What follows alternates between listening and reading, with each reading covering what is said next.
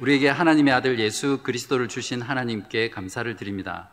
예수 그리스도 안에 충만하게 계시된 하나님을 이 시간 하나님의 말씀을 통해 드러내 주시고 진리의 성령께서 하늘의 진리의 말씀을 깨닫게 하셔서 주님을 아는 기쁨으로 우리의 영혼이 뛰어놀며 소생하는 시간 되게 하여 주시옵소서. 예수 그리스도 이름으로 간절히 기도합니다. 아멘. 그 서양 격언에 보면 바다에 나갈 때는 한 번 기도하고 전쟁터에 나갈 때는 두 번 기도하라.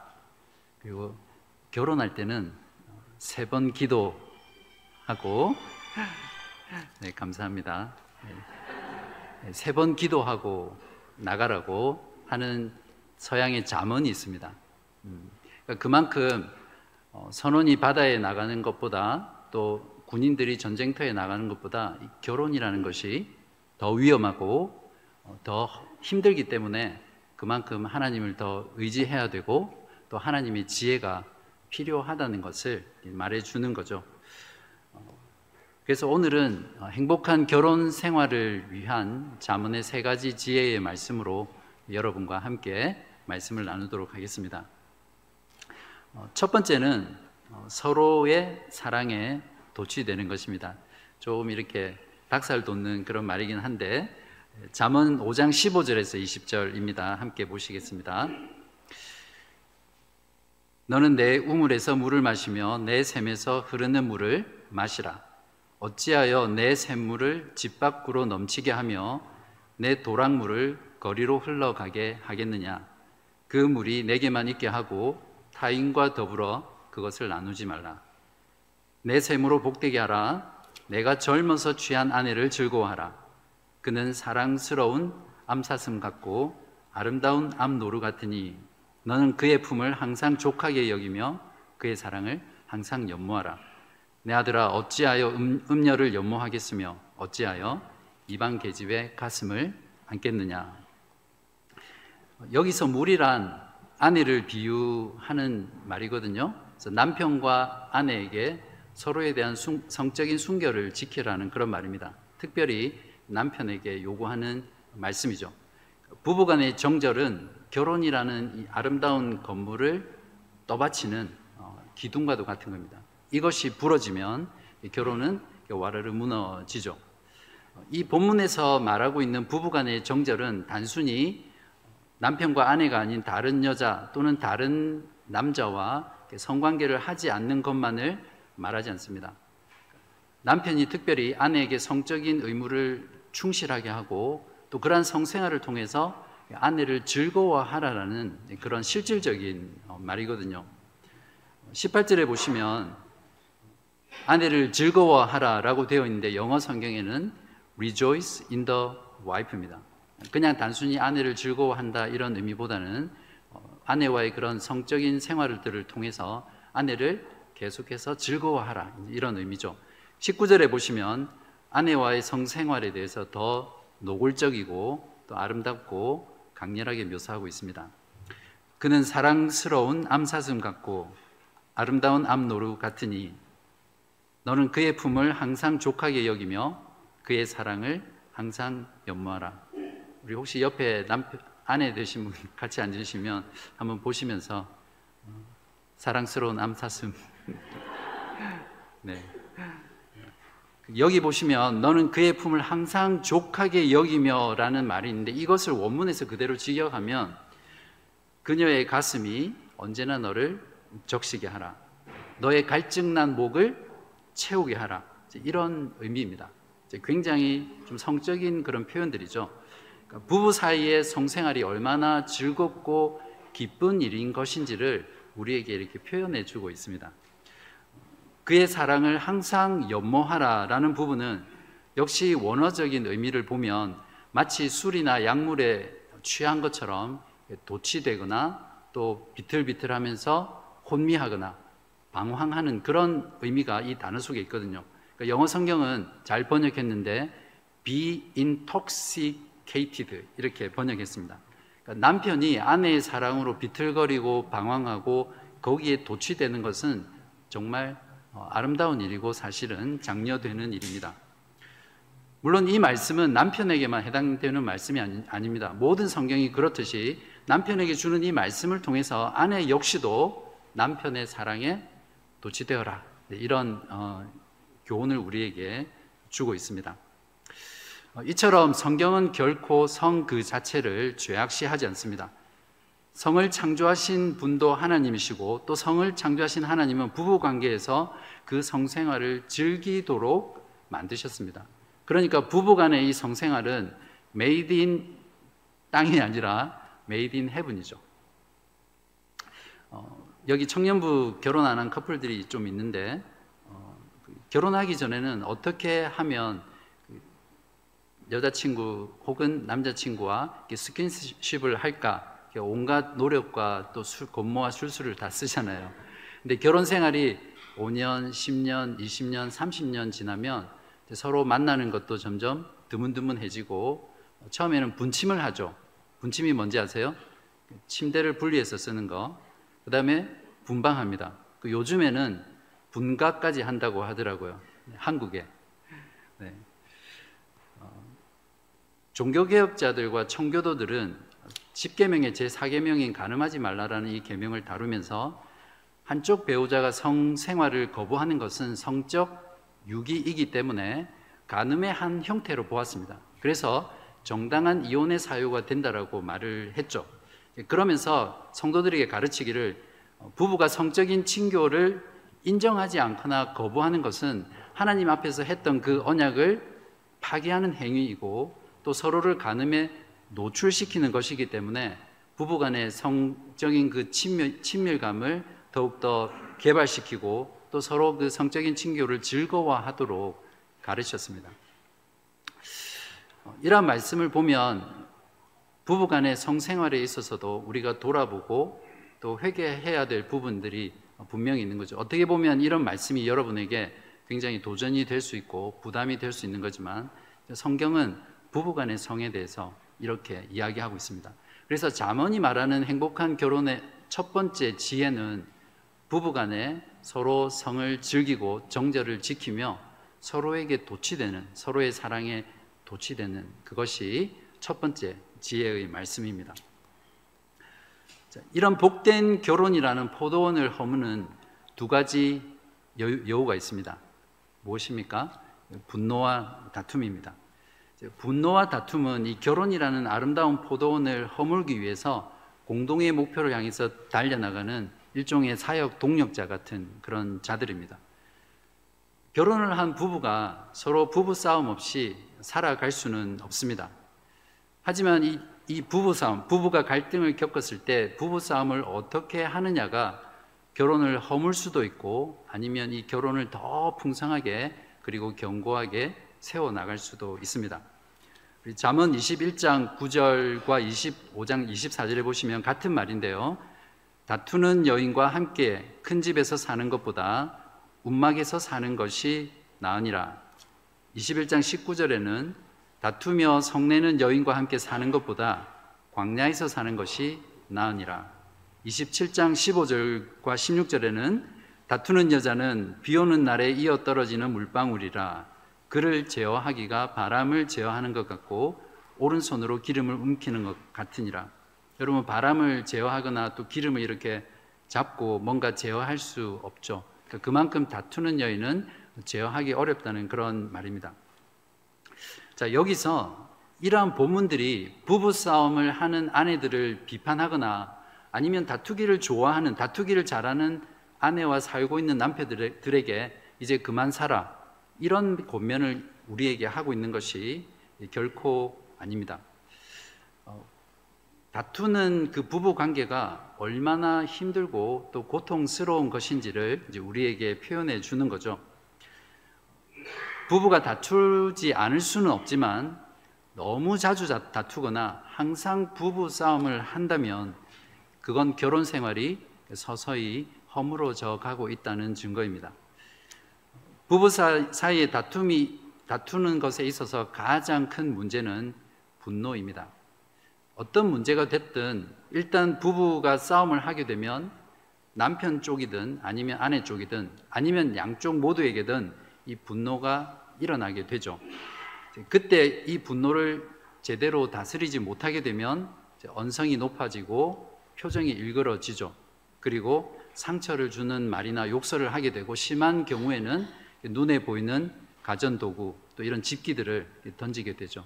더 심한 경우는 물리적인 폭력을 행사하는 경우도 있습니다.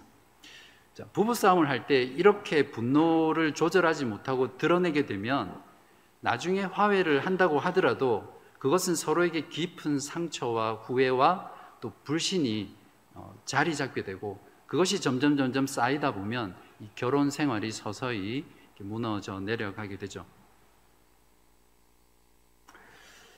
어, 저도 신혼 때 아내와 부부싸움을 하다가 너무 화가 나는 거예요. 그래서 이성을 잃고 폭발한 적이 있습니다. 그때 그이 분노를 참을 수가 없으니까 막 마음속에 뭔가를 이렇게 던지고 싶은 거예요. 이렇게 쳐다보니까 TV도 있고 또 가구가 있는데 그걸 던지려고 하다가 순간 정신이 번쩍 들었어요. 아, 이걸 던져서 깨지면 부서지면 돈도 없는데 돈이 많이 들겠다. 순간 정신을 차리고 눈을 보니까 두루마리 화장지가 있더라고요. 그래서 그것을 제 그 분을 폭발하는 수단으로 갈기갈기 막 마구마구 찢었어요. 그래서 정신을 차리고 보니까 이 바닥에 완전히 그 눈이 소복히 내려 있더라고요.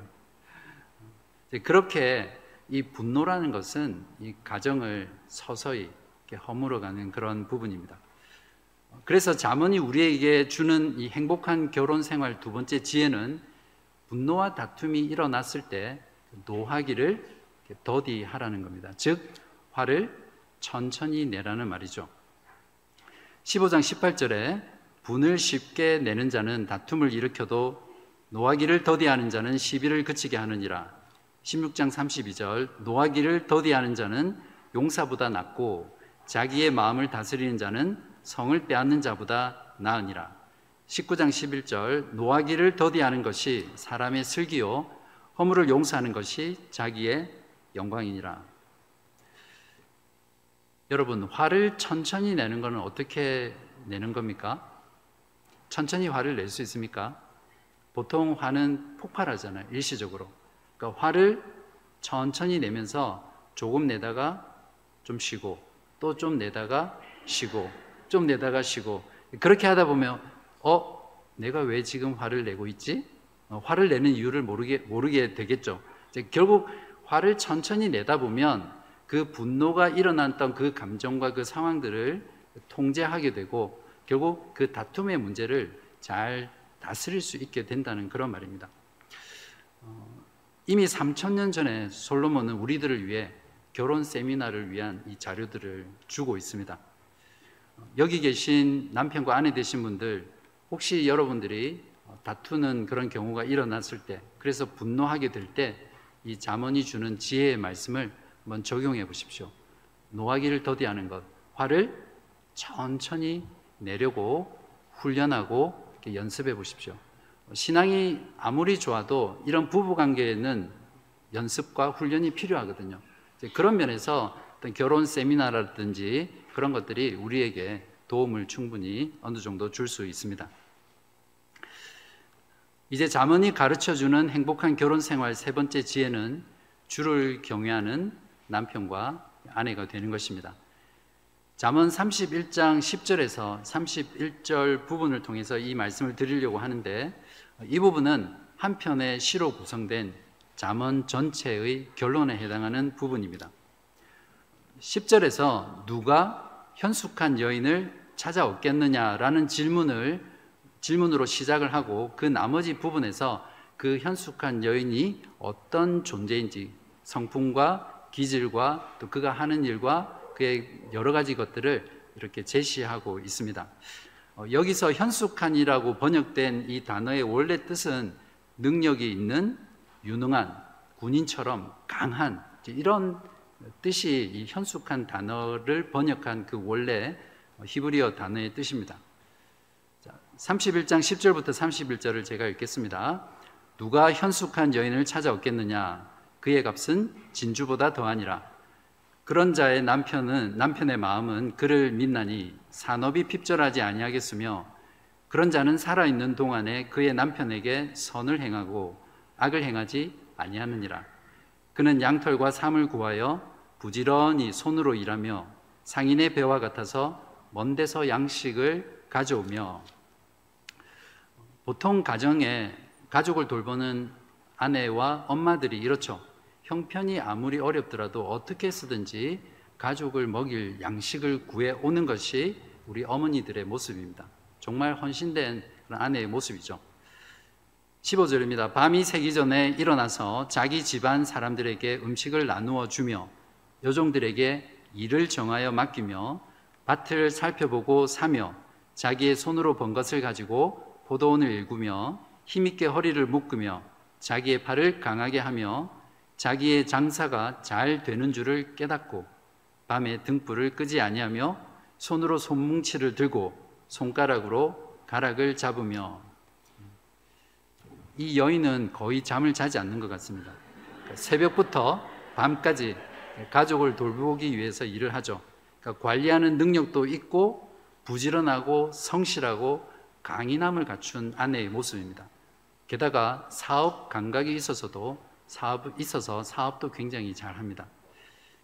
20절을 보십시오. 그는 공고한 자에게 손을 펴며 궁핍한 자를 위하여 손을 내밀며 자기 가족뿐만 아니라 가난하고 또 고통받는 자들을 돌보고 구제하는 그런 자비로운 자애로운 아내이기까지 하죠.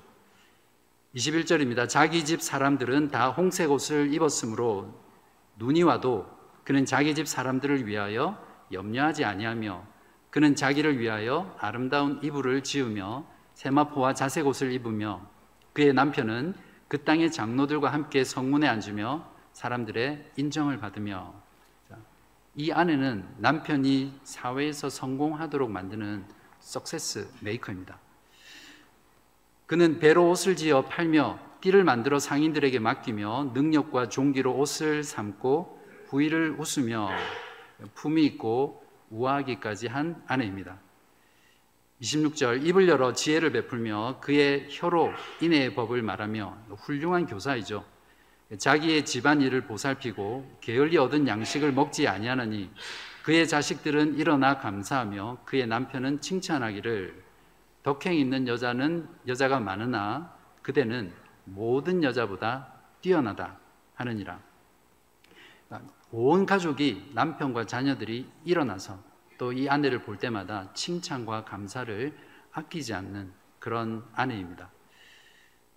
고운 것도 거짓되고 아름다운 것도 헛되나 오직 여호와를 경외하는 여자는 칭찬을 받을 것이다.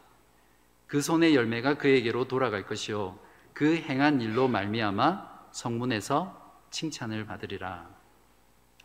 이 현숙한 여인이 진정으로 칭찬받는 이유는 외적인 아름다움이 아닙니다. 외적인 어떤 것이 아니라 무엇입니까? 오직 여호와를 경외하는 그것 때문에 칭찬을 받습니다. 그리고 그 경외함에서 돌보는 가정의 모습이 무엇인지를 우리에게 보여주고 있는 거죠. 이 부분은 좋은 아내의 모습을 제시하고 배우자를 찾는 청년들에게 이런 배우자감, 이런 아내를 너희들이 찾아야 돼 라고 말하는 것이 아닙니다. 또는 이상적인 아내의 모습을 제시하고 그리스도인 아내에게 여러분 이런 아내가 되시도록 노력하십시오. 라고 하면서 길을 죽이기 위해서 이 본문이 있는 것이 결코 아닙니다. 이 현숙한 여인은 잠언 시작 부분에서 젊은 남자에게 혹은 아들에게 나에게로 오라라고 불렀던 외쳤던 그 여인 지혜, 그러니까 의인화된 여인 지혜가 있었잖아요.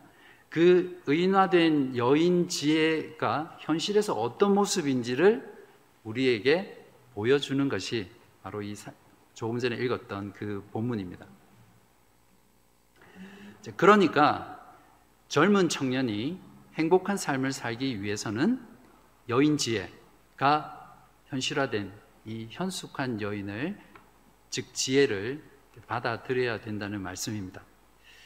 이 현숙한 여인은 잠언 전체에서 말하는 지혜에 대한 모든 속성 또 모든 성품을 다 가지고 있습니다.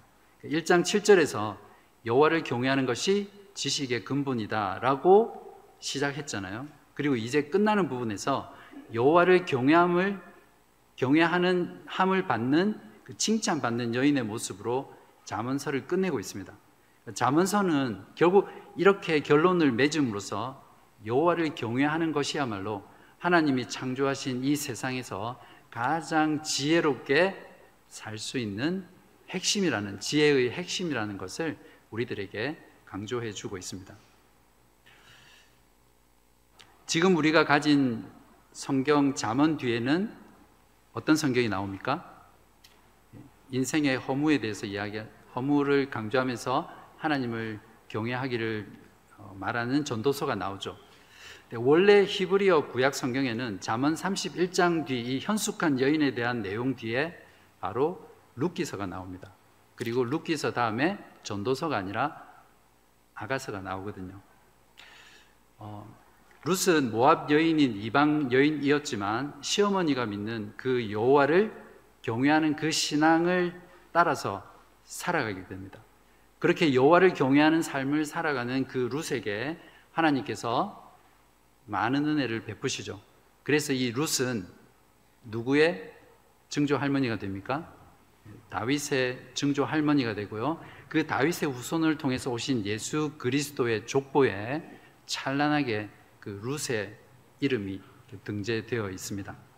자, 이것은 성경이 여호와를 경외함으로 칭찬받는 그 현숙한 여인의 신앙 생활과 또 그 삶의 모습이 어떤 것인지를 그가 받을 복이 무엇인지를 우리에게 하나님의 그 구속의 역사 속에 있었던 실제 인물들을 인물을 통해서 우리에게 제시하고 있는 것입니다. 자, 결국 자문이 가르쳐 주고자 하는 지혜의 핵심은 무엇이죠? 여호와를 경외하는 신앙입니다. 그러므로 행복한 결혼 생활을 위한 지혜는 여호와를 경외하는 즉 주를 경외하는 남편과 아내가 되는 것이고 또 그 결혼 생활 속에서 주를 함께 전심으로 경외하는 것입니다.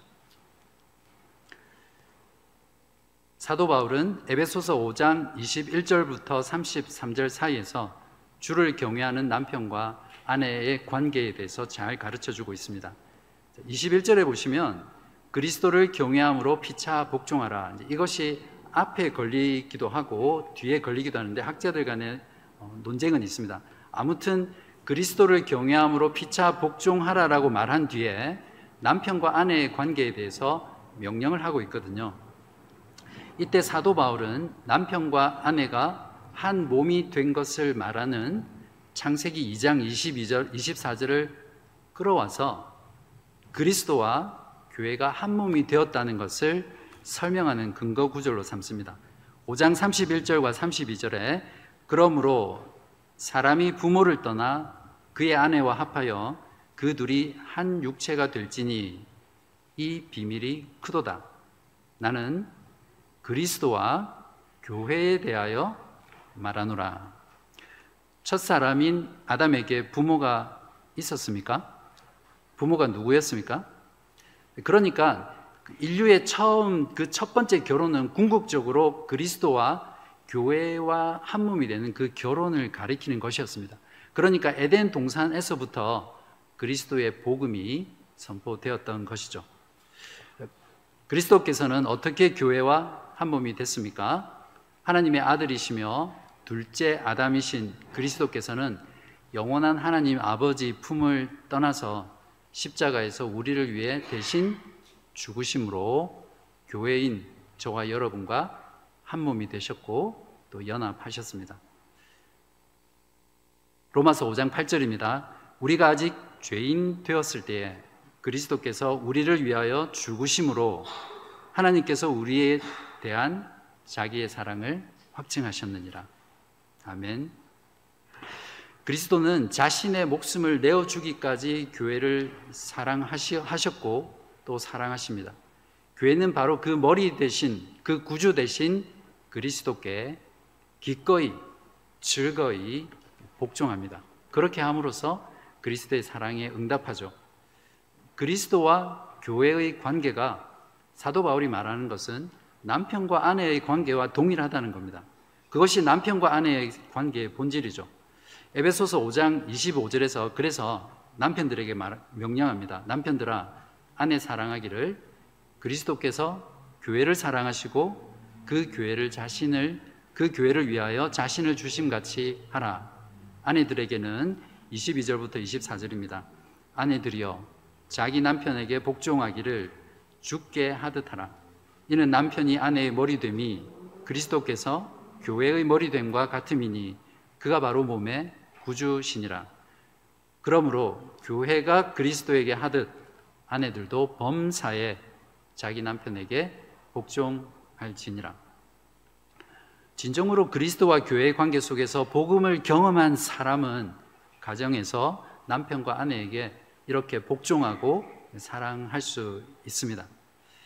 이렇게 아내에게 아내가 남편에게 복종하고 남편이 아내를 사랑하는 것이 그 말씀에 순종하는 것이 여호와를 경외하는 것, 즉 주를 경외하는 것이고요. 주를 경외하는 아내와 남편이 되는 것입니다.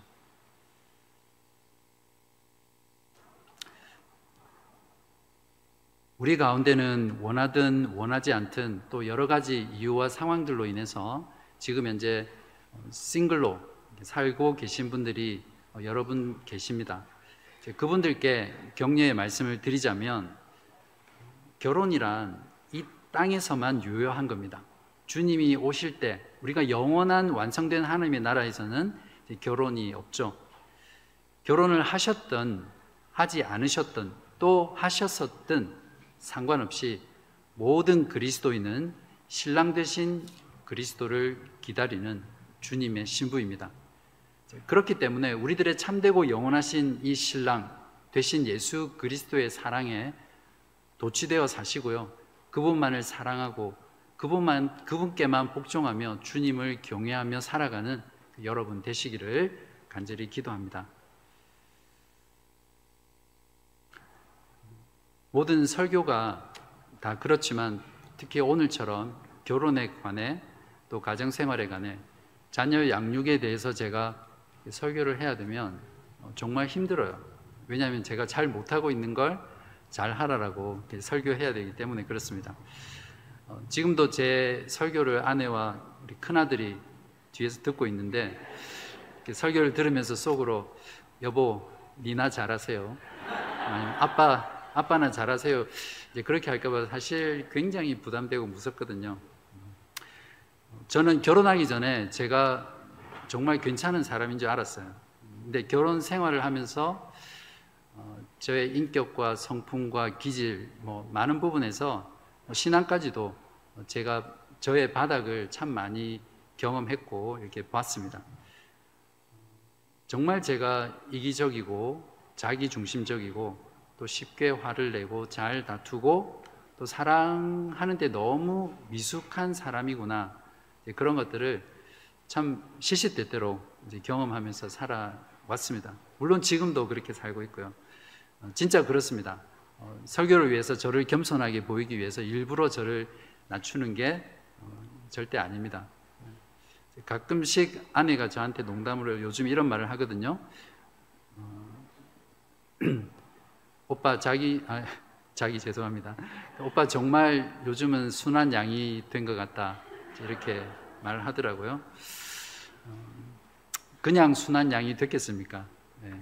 아내는 잘 모르겠지만 어, 이런 저의 어떤 모습들을 끌어안고 하나님 앞에서 떼굴떼굴 굴렀던 적이 정말 많았고 또 어, 치유 일기를 어, 쓰고 싶을 만큼 그런 적이 한두 번이 아니었습니다. 얼마나 자주 그리스도를 바라봤는지 모르고 또 그분의 용서와 치유를 간절히 구했던 그런 시간들이 참 많았습니다. 그래서 오히려 저는 그런 저의 연약함과 실패와 무너짐을 통해서 더 많이 십자가를 바라보게 되었고 더 그리스도 안에 있는 그 복음의 은혜와 자비와 용서와 사랑을 경험할 수 있었습니다. 저의 결혼 생활을 돌아보면 결혼하기 전에 세 번 기도해야 했던 게 아니라 3천 번은 해도 아마 모자라지 않았나 그렇게 생각을 합니다. 아직 우리 몸이 완전히 구속받지, 받지 않은 이 상태에서 이 땅에서 살아가는 저와 여러분들에게는 잠언이 오늘 우리에게 가르쳐 주고 있는 이 행복한 결혼 생활을 위한 이 세 가지 지혜, 또 에베소서가 말하고 있는 이 결혼 생활, 이런 것들을 우리가 온전히 지켜낼 수가 없습니다. 오히려 그렇게 살려고 애쓰고 몸부림치면 칠수록 더 많이 실패하고 더 많이 넘어지고 또 더 자주 아파하기 때문에 절망할 때가 더 많죠. 하지만 저와 여러분은 이미 그리스도의 복음을 알고 믿고 경험한 사람들입니다. 저와 여러분에게는 실패를 끌어안고 달려가서 용서와 자비와 사랑을 구할 수 있는 그리스도의 십자가가 있습니다. 넘어져도 다시 일으켜 세우셔서 다시 서로 사랑하고 또 서로 복종하게 만드시는 또 그렇게 할 수 있도록 도우시는 성령 하나님이 우리 안에 내주하십니다. 그림자와 같은 이 땅에서의 결혼을 마치고 우리의 참 신랑 되신 그 예수 그리스도를 만나 뵙고 그분의 임재 앞에서 그분과 영원토록 복된 결혼 생활을 누리게 될 그날을 간절히 기다리는 그 소망이 저와 여러분에게는 있습니다. 그렇기 때문에 그리스도인의 결혼 생활이야말로 복음의, 복음의 진수를 정말 풍성하게 경험하고 누릴 수 있는 복음의 최고의 복음의 학교라고 말할 수 있습니다. 행복한 결혼 생활을 위한 자문의 세 가지 지혜를 적용하고 실천하며 살아감으로써 여러분의 결혼 생활 가운데 복음을 드러내고 복음을 풍성하게 경험하고 또 복음을 누리는 그런 저와 여러분 되시기를 바랍니다. 홀로 되신 분들 예수 그리스도를 여러분의 참 신랑으로 어, 믿으시고 어, 이 세상에 어떤 남편도 줄 수 없는 참된 사랑, 친밀감, 행복 그리고 동행을 맛보시면서 살아가는 저와 여러분 되시기를 주님의 이름으로 간절히 기도합니다. 기도하겠습니다. 자비롭고 은혜가 풍성하신 하나님 아버지, 오늘도 잠언 말씀을 통해 행복한 결혼 생활을 위한 지혜의 말씀을 주셔서 감사합니다. 하나님께서 제정하신 결혼의 아름다움과 선함과 진실하심이 인간의 타락으로 인해 깨어졌지만 이제 예수 그리스도의 죽으심과 부활로 다시 결혼을 구속하신 하나님께 감사와 찬송을 드립니다.